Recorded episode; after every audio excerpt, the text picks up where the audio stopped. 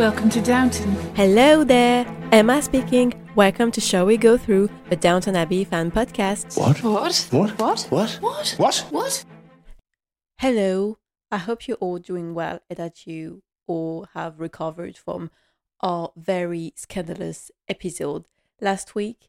Um, today we're here to talk about episode four of season one of Downton Abbey that I called the one with the trousers.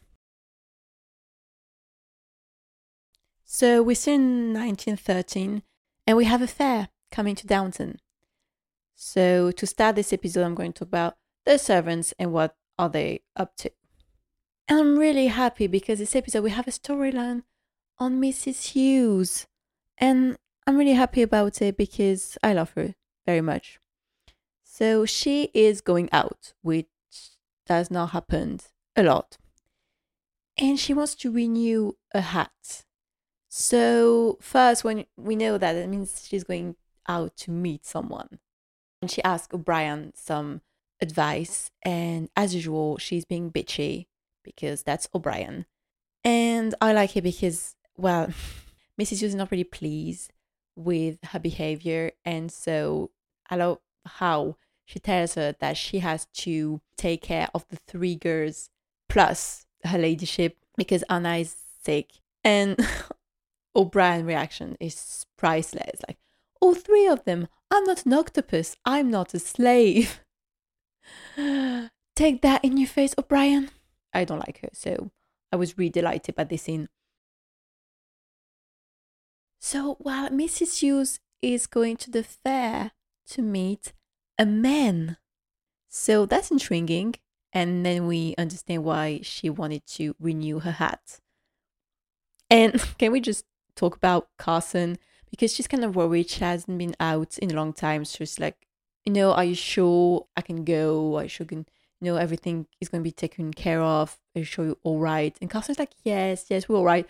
Well, Carson then says, Mrs. Hughes goes out for one night and we all fall to pieces. So yeah, I found it very funny. But who is the man that she's meeting? Well, they are really at ease with each other. So then we realized that it was an old beau fiance. And I really, I find it really funny when they just talk about life. You know, what would you do if when you retire? And she's like, well, I don't know now. You know, and, and then she's like, well, I suppose, I know we all die of a plague. Suppose there's a war. Well, bananas, they're not ready for what's going to happen. Some of the, the other servants saw her with the men at the fair, and Thomas is making fun of her. He's like, she's got a fancy man. And we tell that to O'Brien, O'Brien's like, yeah, very funny. She's got a boyfriend. I'm a giraffe. I mean, I don't like her, but she does have some good lines. And so while this man asks her to marry him, and we all kind of bit sad because at that moment I was kind of sad because I thought she can't leave. Well, I kind of knew she wasn't going to marry him because she couldn't leave, not that episode four. But, you know, I can understand that some of the stuff are kind of maybe sad, um, like William, he's really sweet because if she marries him, she would have to live. And I like it when he says, You're a kind woman, Mrs. Hughes. I don't know how this house would run without you. And I think Carson would not know how this house would run without her because, again, she goes out for one night and they all fall into pieces. It's very sweet to see another side of her. Like we saw Carson, you know, with the the cheerful Charlies. It's really sweet because she looks kind of stern too, and you know, just we just realized that she had a life before Downton, and her conversation with Carson, I adore every time they talk together because again, I always said it, said it, but they're really at ease with each other, and they, yeah, they understand. I think they do understand each other, and I just love when they're together and where she just explained to him everything that he asked her to marry him. He's worried that she said yes.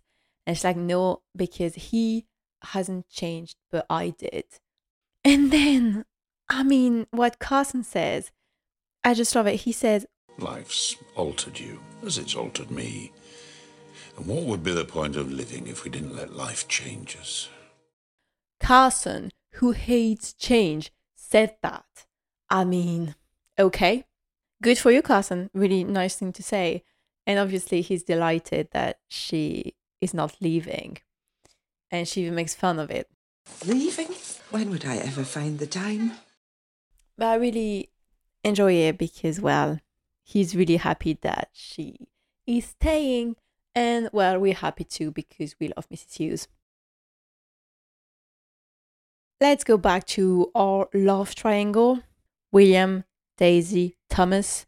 You know, I feel bad for Thomas sometimes, but he is a complete jerk with William and with Daisy too, actually, because he plays with her. So William wants to go to the fair with Daisy, and Thomas beats him to it. He asks Daisy first, and well, obviously Daisy is delighted because she's in love with Thomas. And when this happened, Gwen is really sad because they all know that William likes Daisy, and, and oh, this just this moment between Bates and Thomas when Bates uh, insult him, and Thomas with his smoke.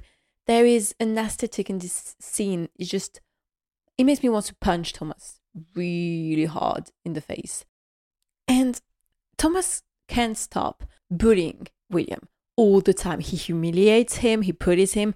I mean, mm, again, I like I understand a lot of things about Thomas, but this I I cannot. Like he's yeah, he's not nice. He's mean to him. And William, I mean, I'm so I feel so bad for him because he's heartbroken because every time Daisy um always took Thomas's side on everything, and he feels really bad because he's in love with her, and yeah, poor William. And of course, I mean, everyone sees that. You know, even Mrs. Hughes she tells William, you know, like Thomas is jealous because everybody likes him bit better than Thomas, but the only person is, is he's interested in is Daisy, and she likes Thomas. And so even Mrs. Patmore, she's trying and she's trying hard to open Daisy's eyes about Thomas. Like she, the whole episode, like she is trying. He's not the boy for you, and you're not the girl for him. Perhaps Thomas has seen and done more than is good for him. He's not a ladies' man. Well, isn't it a blessed relief? Daisy, Thomas is a troubled soul. I don't know what you mean, Mrs. Patmore. No, nothing. I don't mean anything. Well, but she's trying. Oh, we have to give that. Like she definitely is trying. So I said earlier that Anna was ill. So yeah, she's ill. And again, Mrs. Patmore, she has one of the best lines. She's got minutes to live by the sound of it. So she goes to bed. And there's this absolutely adorable scene where Bates brings her a tray with flowers. I mean, how cute. And so obviously make you think about the scene in the first episode when Anna bring him a tray and oh, I think it's really sweet. And you obviously see that he really likes her, she really likes him, and it is very, very sweet. I mean, the way they look at each other, I mean, this is, mm, it's cute. And there was a deleted scene uh, where Gwen brings a tray to Anna, and well, obviously Anna already had the tray, and um, Gwen's like, "Oh, I've seen you've already been taken care of," and she answers, "I am very well taken care of," and I think it's really sweet.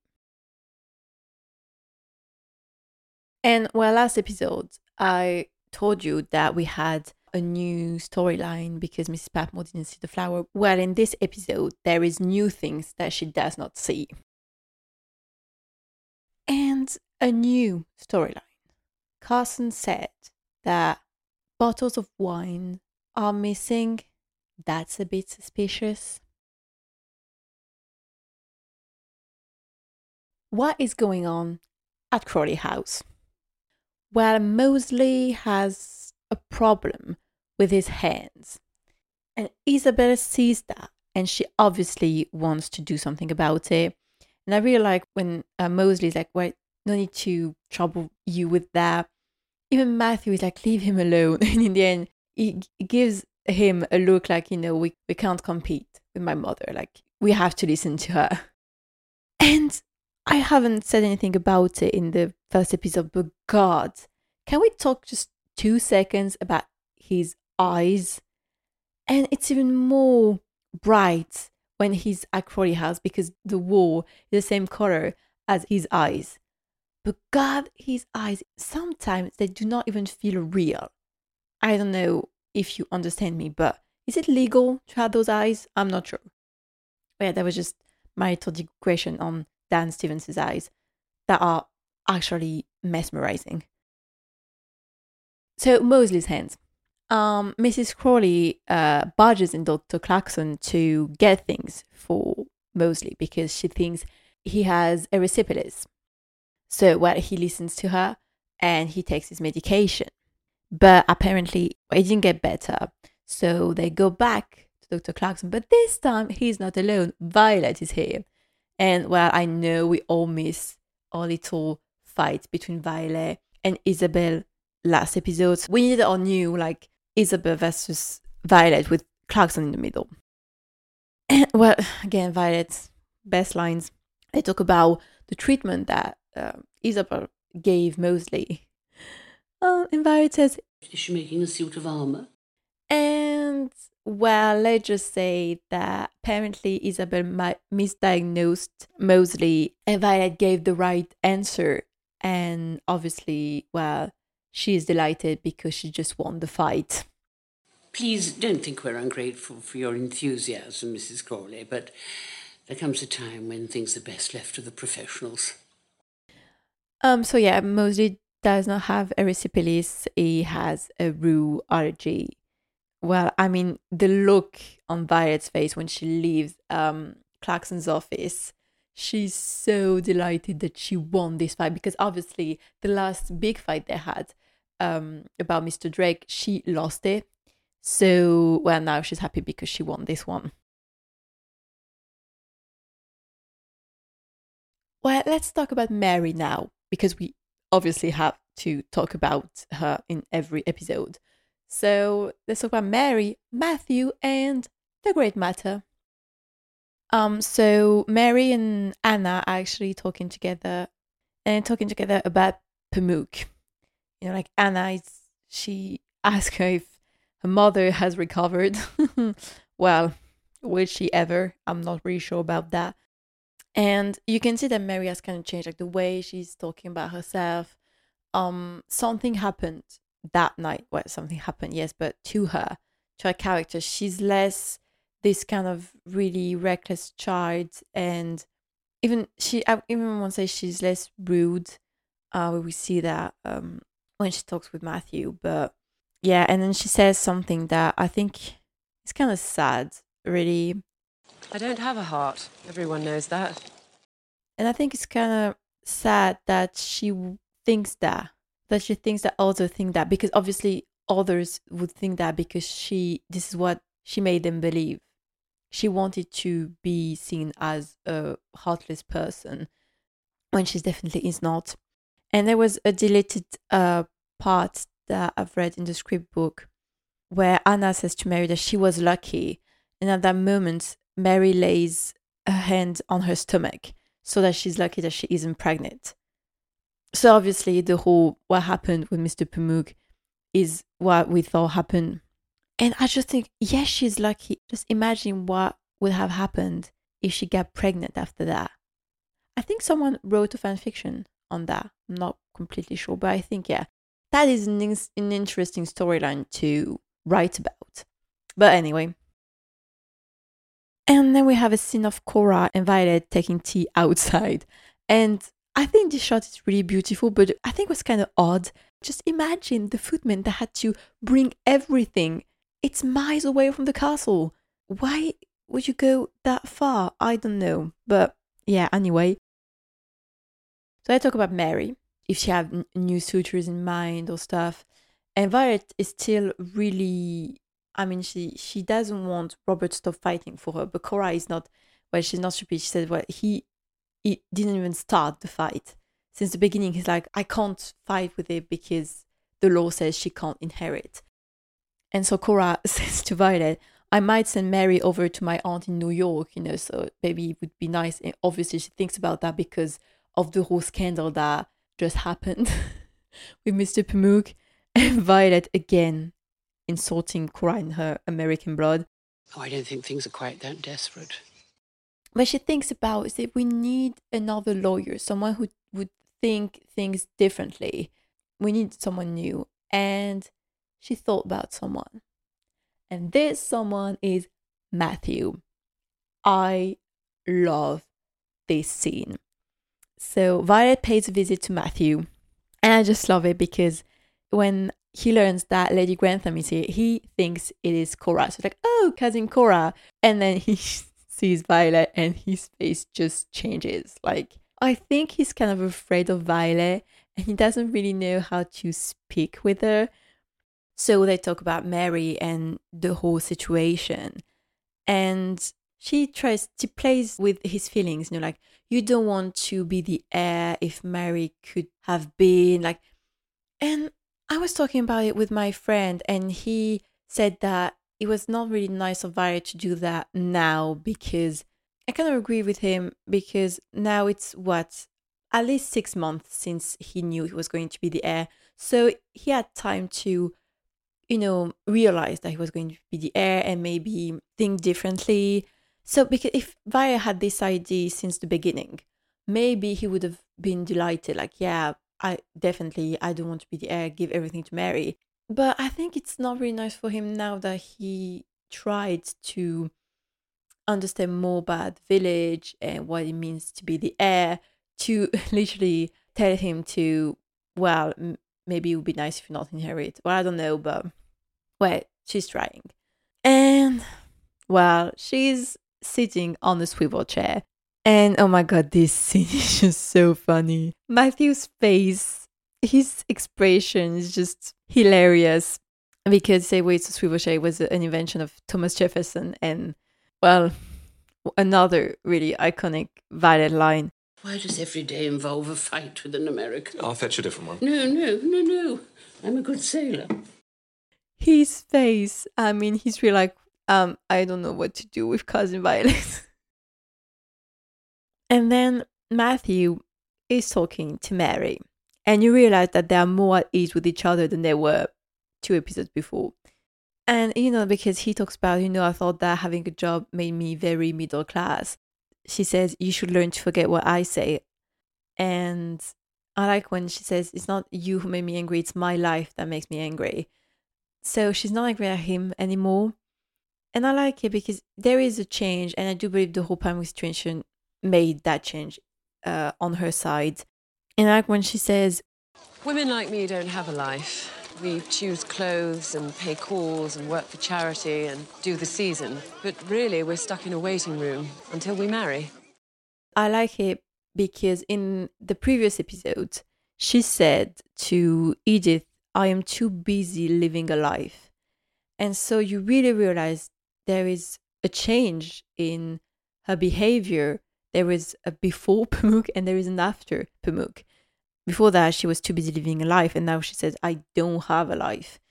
So she kind of let her guard down and kind of quit being this reckless, or to appear reckless, bored, and, and everything. I, I like this Mary better than the previous Pamuk Mary. And Matthew wants to talk with Robert about the whole great matter situation. And so he's coming after dinner to talk with him. But unfortunately for him, Violet is here at dinner. So Mary is supposed to uh, delay her in the drawing room. I like when she says to her father, I would like I would love to see you try so they talk uh, together and i really like i like their relationship and I, and I love uh, this conversation because uh, matthew he he's kind of lost and sorry about the whole situation. And i mean it's terrible for everybody especially for mary. And i don't want her to think that i don't want to do anything. It's just that i can't. And i like it because well robert says well i do not believe that no, this is your fault. Cora would not believe that. And I like his face when Matthew tells him that it's horrible for Lady Mary. You see a tiny smile, and he's definitely shipping them. Like, where he's hoping that they would get together. And while they are talking, Violet is with the girls in the drawing room, and when she thinks that Robert is alone in the dining room, and she says, He can't have been drinking port since we left. He'd be under the table by now. And so Carson's like, "What? He's in the library." Marie's like, "Oh, alone? How sad." When no, he's with. And so Mary tries to stop him. And she's like, "What is happening?" And that scene, oh my god, it might have been one of my favorite scenes of this episode. Is when she barges in the library when Robert is talking with Matthew. Matthew's like, "I don't know what to say to cousin Violet." No, don't worry about that. I can handle her. Really? Well, if you can, you must have learned to very recently. their faces. Robert's face, he looks like a child. it's just so funny. And Matthew's face, God, I really do love this scene because, you know, just before Violet comes in, Robert's very confident, like, I can handle my mother. And then she just comes in in his face. I mean, well, apparently, Robert, I'm sorry, but you cannot. And so, well, obviously, after that, Violet leaves and she's really angry at her son. And Robert is like, he's tired. he's tired of dealing with his mother. And again, I said it, but he ships Matthew and Mary because when he tells Carson oh, that, no, I'm going up because I am worn out, tell that to Mary and Matthew. Well, no, wait until they ring because maybe something will happen when I'm not there. oh, I like it. But I ship them too, to be honest. Matthew and Mary. So I'm on your side, Robert. And while we have a short scene between Matthew and Mary, well, when Mary realized that she, well, she can't inherit, like he tells her that it's not possible. And the way he's, he, he, tell, he almost tells her, well, you mean in great deal to me, like, I like you very, very much. Because he's he's troubled with the whole situation because he really likes Mary. And I mean, when they exchange looks, she gives him her hand. Something is happening. There are feelings in the air, people. There is something happening, okay? But then he's leaving, and there's a line from Carson that I really like. Uh, when Matthew, like, he just tells him, you know, it's really it's hard for everybody, for Lady Mary, everybody. And I like when he says, but I appreciate you saying so. Because Carson is definitely not Matthew's side, it's on Mary's side. So I'm not going to say that didn't respect him, but that moment, like he, the way he's seeing Matthew just changed, I think. So yeah, I like it. And then there's a scene, a whole scene that was cut of, I think, from the script because I have I've seen a lot of this scene and I've never seen this one. And I'm angry because it's a scene between Cora and Robert in her bedroom. So obviously, I am angry because there is a lot of scenes that were cut that are scenes that are Cobert scenes. Why did people do that to us? I don't know. So I'm gonna try my best to describe this scene too because I mean I am angry that this scene was cut so um so they're in her bedroom they talk about well the great matter mary and stuff what happened you know. Um and robert just uh tells cora well i hope that mary will accept the fact she can't inherit. And well i hope that if she doesn't want to listen to me she will listen to matthew. Um because maybe if he tells her that she can't inherit maybe she will accept it. And then he he asks cora if she accepted the fact that her money would go where to him because she he doesn't want her to be angry with Matthew and she tells him I'm not angry with Matthew. I quite like him so no I'm not angry with, with him. So they talk a bit about Mary and stuff and then Cora says to be honest Robert Mary isn't the person you and she stopped because well she still thinks about the whole Pamuk situation. And well obviously Robert just asked her she's not what and she's like, well, never mind. And then he tells her, it's a shame she won't take Matthew. I think even Carson could put up with Mr. Crawley if Mary was his wife. Well, he he's not wrong about that, definitely. And then Cora answers, We don't know if he'd take her now. So again, she's thinking about the Pamuk situation that Robert had he has no idea that this happened. So he, he answers, Why on earth do you say that? Because obviously it's like, why I mean, I'm just trying to imagine to be Robert in this moment. He must think, why is she what is she talking about? And then she says, I'm not convinced they're suited because obviously now Mary's damaged goods. And well, that is a bit of a, well, we have a situation here. And then Robert tells her, God, we've been robbed, people. I'm so mad because he tells her, have it your own way. We're suited. So let's give thanks for that. And then he kisses her.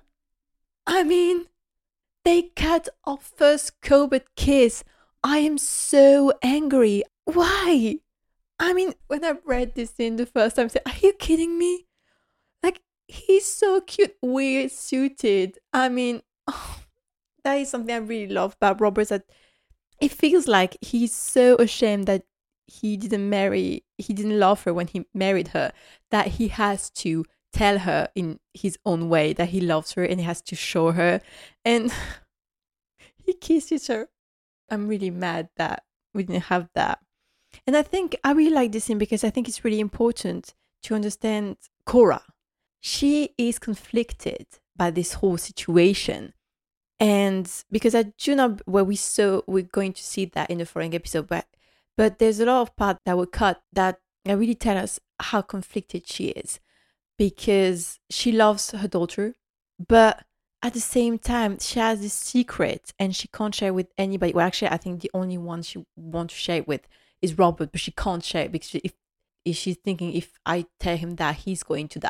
And she tries her best to protect her daughter, but at the same time, she, yeah, I, to be honest, I feel really bad for her.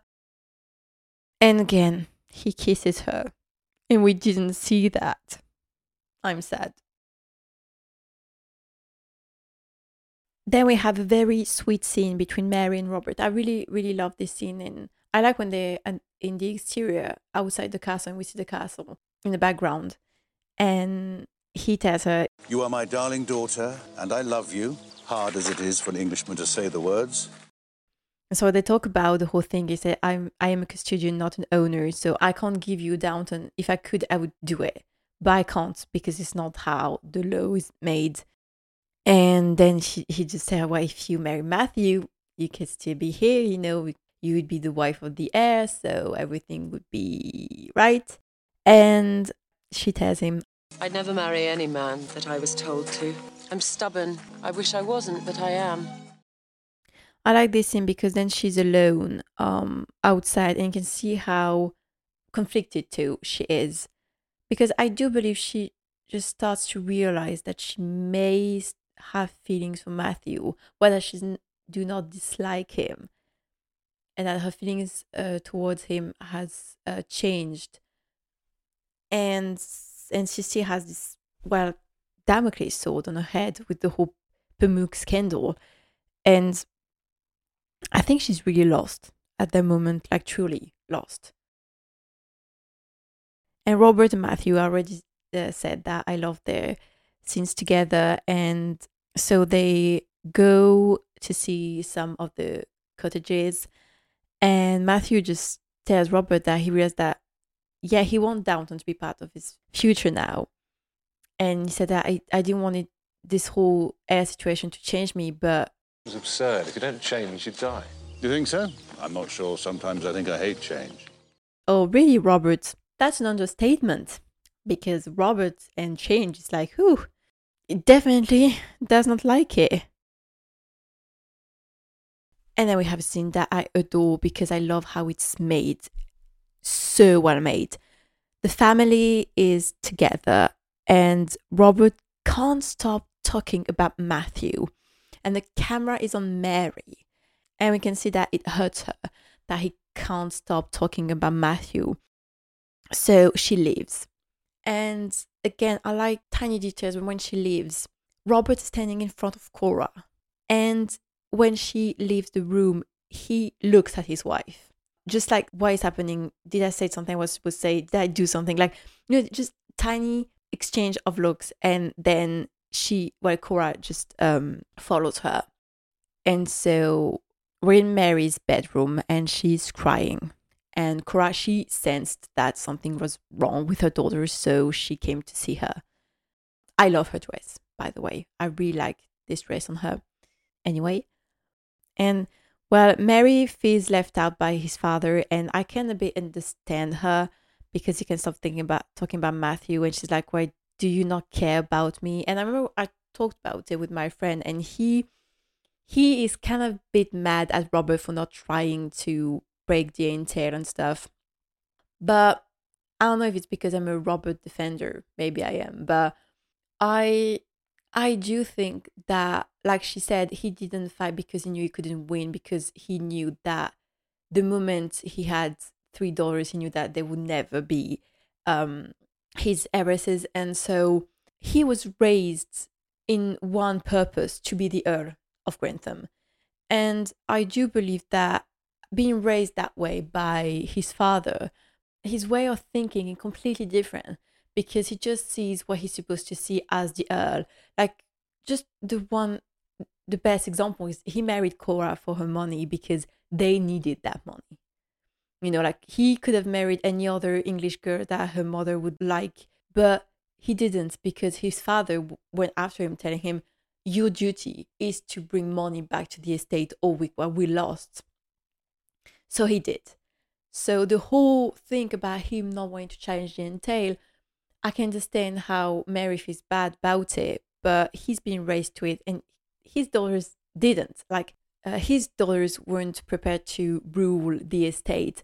So yeah, I don't believe they understand that. And obviously, Cora Shed doesn't understand because she is an heiress, so the whole thing is kind of uh, difficult to understand. And Violet, where she just wants Mary to be an heiress because she likes Mary, and it's she would prefer it because it would stay in the close circle of their own family. But in that sense, so I can understand Mary why she feels left out by her father, especially because he's talking about Matthew all the time, and but he's like the son he never had because Matthew is it's a bit like Robert. You know, he's kind and a bit clumsy, but he wants to do the right thing. So I do believe that they they kind of like in in lots of ways.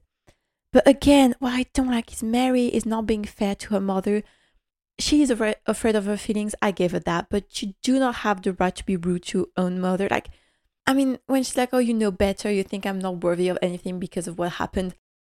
Maybe she thinks that, and she definitely thinks that. But why are you being so rude and unkind to her?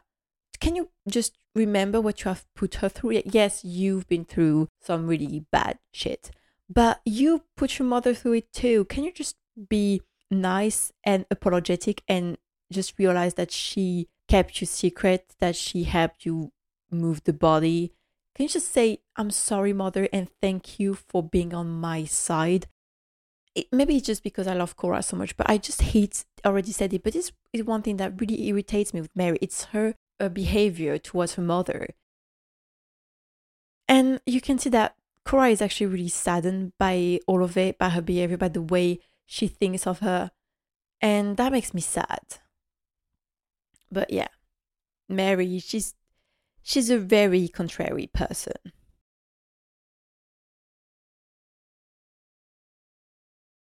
And then I want to talk about the new chauffeur and Sybil. Because we have a new chauffeur. His name is Branson, he's Irish, and he's interested in history and politics when you hear that the first time, say, okay, this is important, doesn't sound good. And I really like the scene between uh, Robert and Carson in the library just after meeting Branson, because apparently the former chauffeur went to run a tea shop. I cannot feel it will make for a very restful retirement, can you? I would rather be put to death, my lord. And Robert's face at this moment, is like, Oh, okay. Noted. And then, well, O'Brien we always said that, but she likes to be bitchy and annoying. And when Branson is at uh, in the servants' hall waiting for Violet, um, she's like, "Well, you're not you're not supposed to be here because the former chauffeur he never did that." And Bates like, "I don't care if he's here, you know, like who cares technically?" He's like, "No, but you're not supposed to be here, and because you're the chauffeur." And I, uh, I mean, ugh, she's annoying, really. And what about Sybil? Sybil, we have a new dress, but she wants something new and exciting. So in this scene, when they went into the car, so Branson is the chauffeur. I really love Cora's hat. I love Cora with larger hats. I don't know. I think it's really beautiful on her. It suits her very well. I really love it. And I like when she says, So women's rights begin at home. I see. Well, I'm all for that. And when she she says that, you can see Branson's his tiny smiles and his look, like he he found it kind of funny and he's interested in just what had been said behind him. But Sybil doesn't just want a new dress, like something new and exciting. She wants, I think, even a new life from what she's supposed to have, because she wants to go to a proper school and she talks about it with Violet. And Violet's like, why would you want to go? Why? You don't need that. And she's like, well, I want to learn things. And Cora says, well, things are different in America. And Violet, again, always has to, every time we mention something in America, she has to go right into it. I know, they live in wigwams. And when they come out of them, they go to school. And to be honest, I don't know how she does it. She's so patient because I do not think I could put up with Violet snarky comments all the time for more than 20 years. And she always stays nice. I couldn't. I mean, really, I, I don't know how she does it, to be honest, because, I mean, once or twice, uh, snarky comments, okay, but when it's all the time, I mean, come on, it's a bit tiring. And then we have another uh, deleted scene between Robert and Cora. Oh, shocking. I always ask myself why did Sybil went alone to choose her new dress? I thought it was kind of peculiar, but because there was a scene that was cut, Cora says to Branson that she's going alone, but before that, she said that she was going with her. And they cut that part because they cut the scene that I'm going to talk about now. So Robert is with Cora and she tells him that she's not feeling well. And so she asks him if he can take Sybil's to choose her new frock. And he says that he's not available because he's going to show Matthew the cottages. And he says, I'm no judge of hemlines anyway. And we say that because when he talks about Matthew, he asks Sybil uh, if everything was all right with her frock. And he says, I'm sorry I couldn't go with you because I was with Matthew. And so Cora thinks about canceling it because she can't go with her. And then Robert tells her that Sybil can go alone and Branson can take her because she's, well, she's not a child anymore. And then she tells him she has such wild ideas. And Robert answers, sounds intriguing. And she tells him, well, if you don't like what she chooses, don't blame me. Again, why did I cut a Cobert scene? Maybe the people that manage the whole should we keep that or not? They just don't like them. So Sybil has wild ideas, and the girls are talking together, the three daughters. And Sybil, well, she's really like, I don't know why we're bothering with corsets, you know, because men don't have them. Why don't we have the vote? We should have the vote. Like, she's going political and she just thinks, why can't we have what men have? It's just a simple question. And I, I mean, I agree with her. Why can't women have what men have? You know? But let's not forget Gwen, because Sybil helped her. She found her a job advertisement. And so she, she's still going to help her. And so Gwen had an answer that they made an appointment for her. So Sybil is very excited and she plans everything. She, oh, you're going to be ill, and then I'm going to lend you some clothes.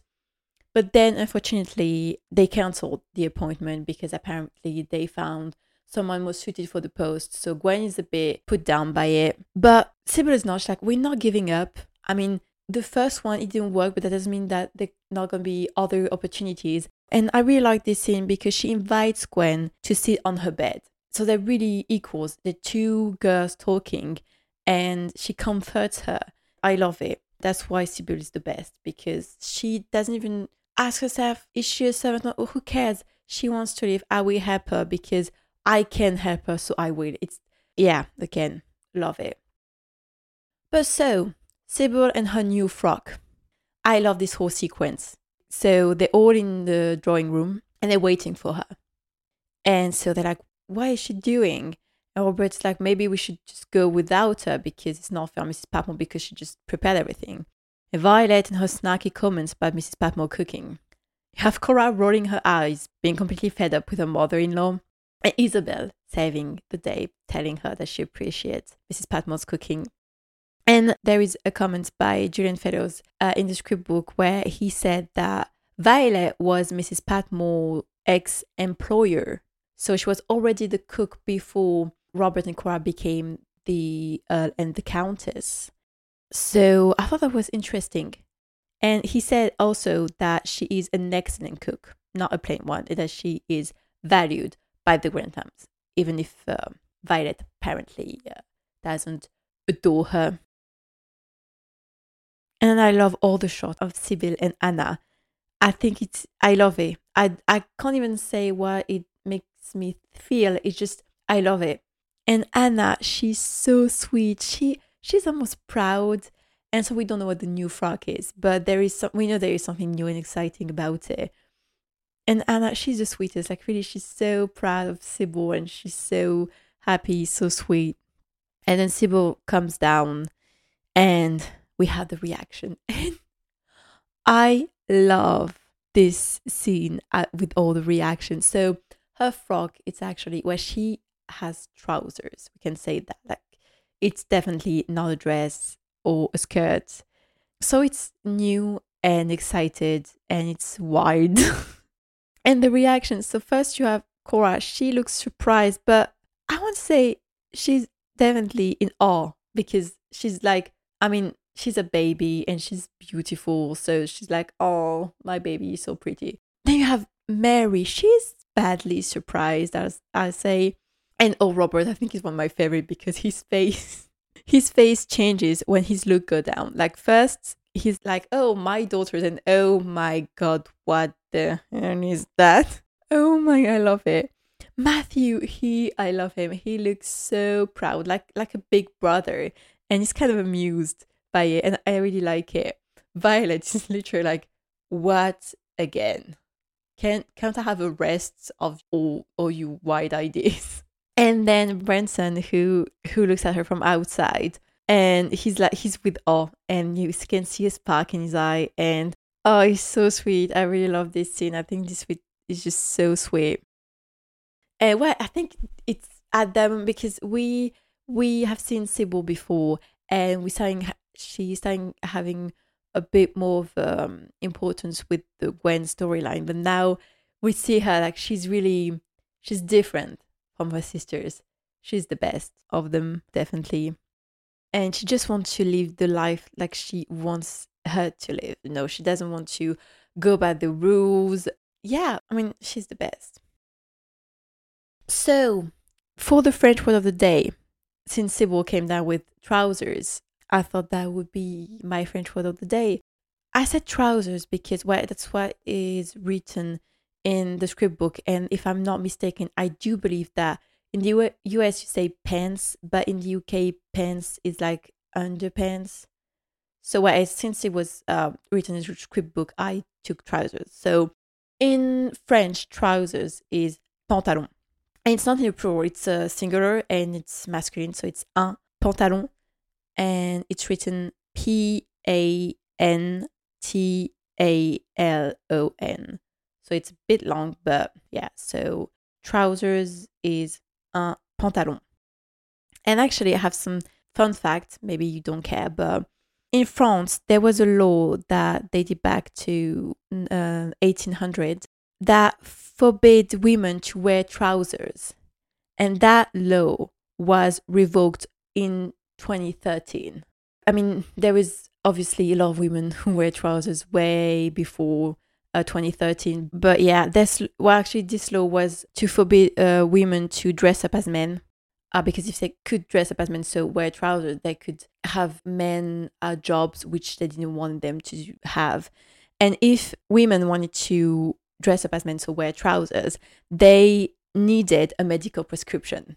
I mean, it's completely ridiculous. I give you that. But yeah, and this law only was revoked in 2013. So less than 10 years ago. So yeah, that was it for my fun fact. And so I just wait the end of the episode to talk about my music of the day. And actually, my friend had the idea for this music, and I'm kind of ashamed that I didn't have it before him. But um, he had it because in the music video, um, she she dressed up as a man, so I thought about it, and then I just watched the lyrics and think this just fits so perfectly. I'm so sick of running as fast as I can. Wondering if I'd get there quicker if I was a man. And I'm so sick of them coming at me again. Cause if I was a man,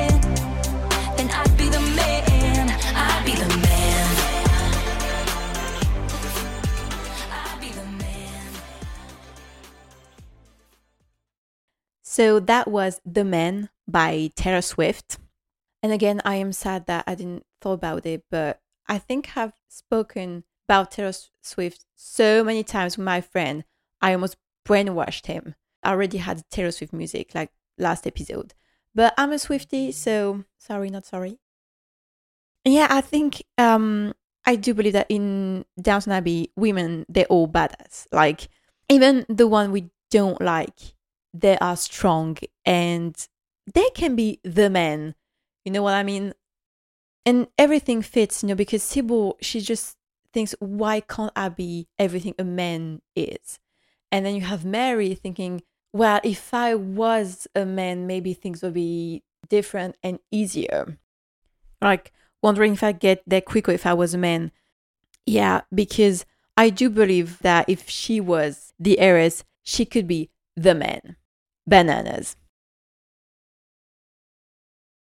So, well, that's it for this episode. I hope you enjoyed it.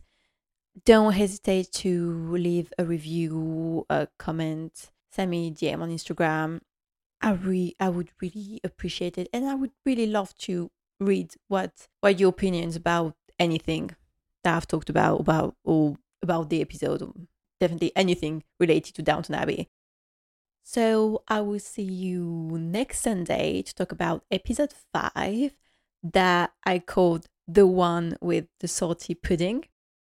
Until then, take care of yourself and don't forget. Vive la différence